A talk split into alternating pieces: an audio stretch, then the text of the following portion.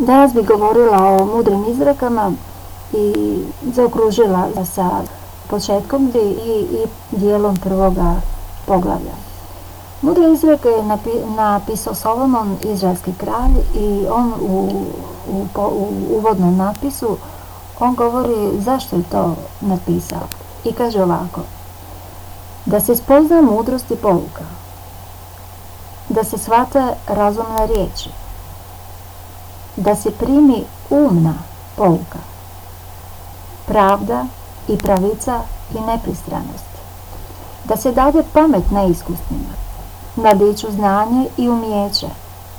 Kad mudar čuje da umnoži znanje, a razuman stječe mudrije misli. Da razumije izreke i prispodobe riječi mudraca i njihove zagonetke.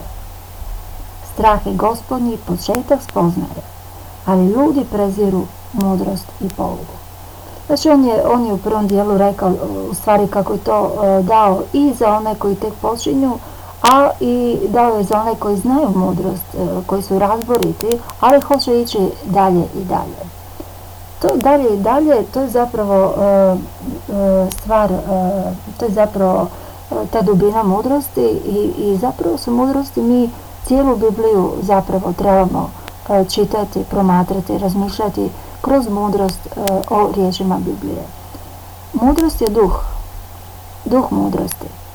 I mi možemo razumski gledati Bibliju, možemo je čitati, proučavati, analizirati, ali sa mudrosti e, ući u proučavanje i spoznaju koju Biblija daje, znači ulaziti u samu dubinu onoga što Biblija zaista hoće reći, a samim tim paralelno mi gradimo svoje duhovno biće. Dakle, e, mudrost daje te nivoje i mi uvijek možemo ići više i više u mudrost, shvaćati dublje i dublje značenje biblijskih riječi, sve dok ne uđemo u dubinu svoga duha, a ujedno i dubinu mudrosti. Jer mudrost je duh i mi, smo, mi e, imamo duh. I kad se spoji duh mudrosti s našim duhom, mi u stvari onda vidimo u duhu mudrosti stvari i ulazimo u najdublje spoznaje riječi, najdublje spoznaje uopće koje Biblija hoće dati. Dakle, 20. E, pasus, prvo poglavlje. Mudrost glasno uzvikuje na ulici. Na trgovima diže svoj glas. Propovjeda po bučnim uglovima na otvorenim gradskim vratima govori svoje riječi. Dokle ćete vi glupi ljubiti glupost? I dokle će posmjevačima biti milo posmijavanje? I dokle će bezumnici mrziti znanje? Poslušajte moje opomene. Glad, duh svoj pred vas izlijevam. Hoću vas poučiti svojim riječima. Koliko sam vas zvala, a vi ste odbijali. Pružila sam ruku, ali je nitko ne opazio. Nego ste odbacili svaki moj savjet i niste poslušali moje opomene. I zato ću se i ja smijeti vašoj propasti. Rugat ću se kad vas obuzme tjeskoba, kad navali na vas strah, kao nevrijeme. Izgrabi vas propast, kao vihor. Kad navali na vas nevolja i muka. Tada će me zvati ali se ja neću odazvati. Tražit će me, ali me neće naći. Jesu mrzili spoznaju i nisu izabrali gospodnjeg straha, niti su poslušali moj savjet, nego su prezeli svaku moju opomenu. Zato će jesti plov svoje vladanja i nasjetiti se vlastitih savjeta, i glupe će ubiti njihovo obijanje, a nemar će upropasiti bezumne. A tko mene sluša, bezbrižan ostaje i spokojno živi bez straha od zla. Dakle, mudrost glasno uzvikuje na ulici. Znači nije nam daleko, ona, ona koristi sve ono što se danas koristiti može i medije, i društvo oko nas, i, i roditeljski savjet. ona je prisutna u kulturama, već, su te kulture apsorbirala neku mudrost. I mi smo zapravo rođeni sa, sa tim znanjem neke mudrosti.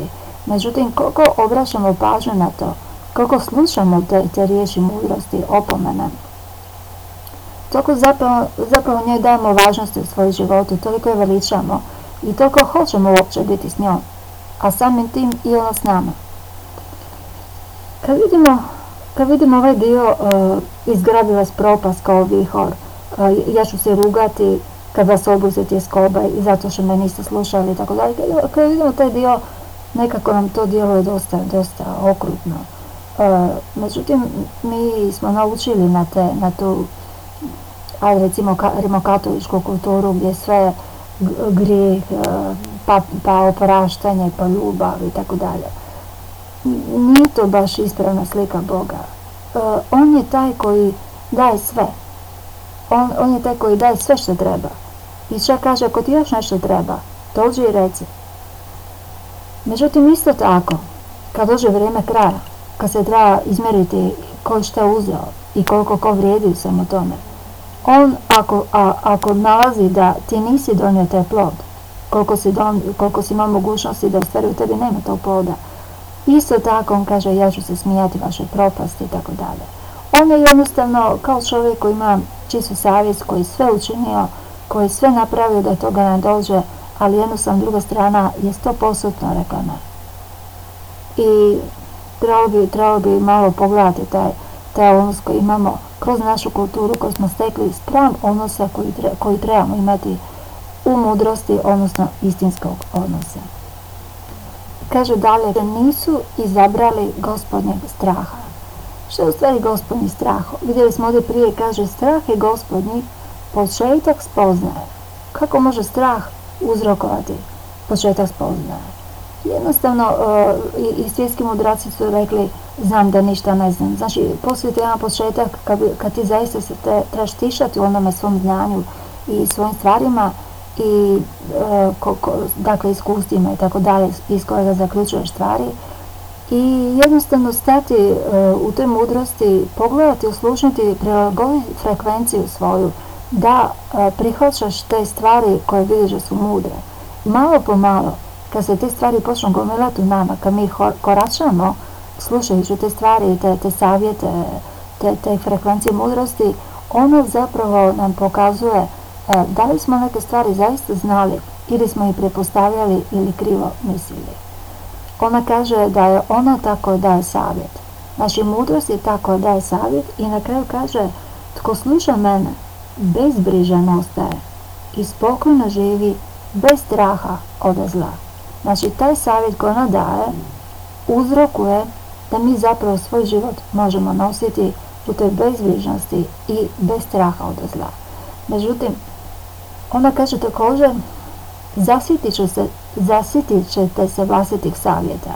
Znači, mi savjete često tražimo unutar našeg uma, našeg razuma, naših nagnuća gdje nas srce vodi i takve savjete mi, mi slušamo i onda plodove koje donosimo nisu plodovi koji opstaju, koji donose te trajne dobre plodove i koji se još i množe.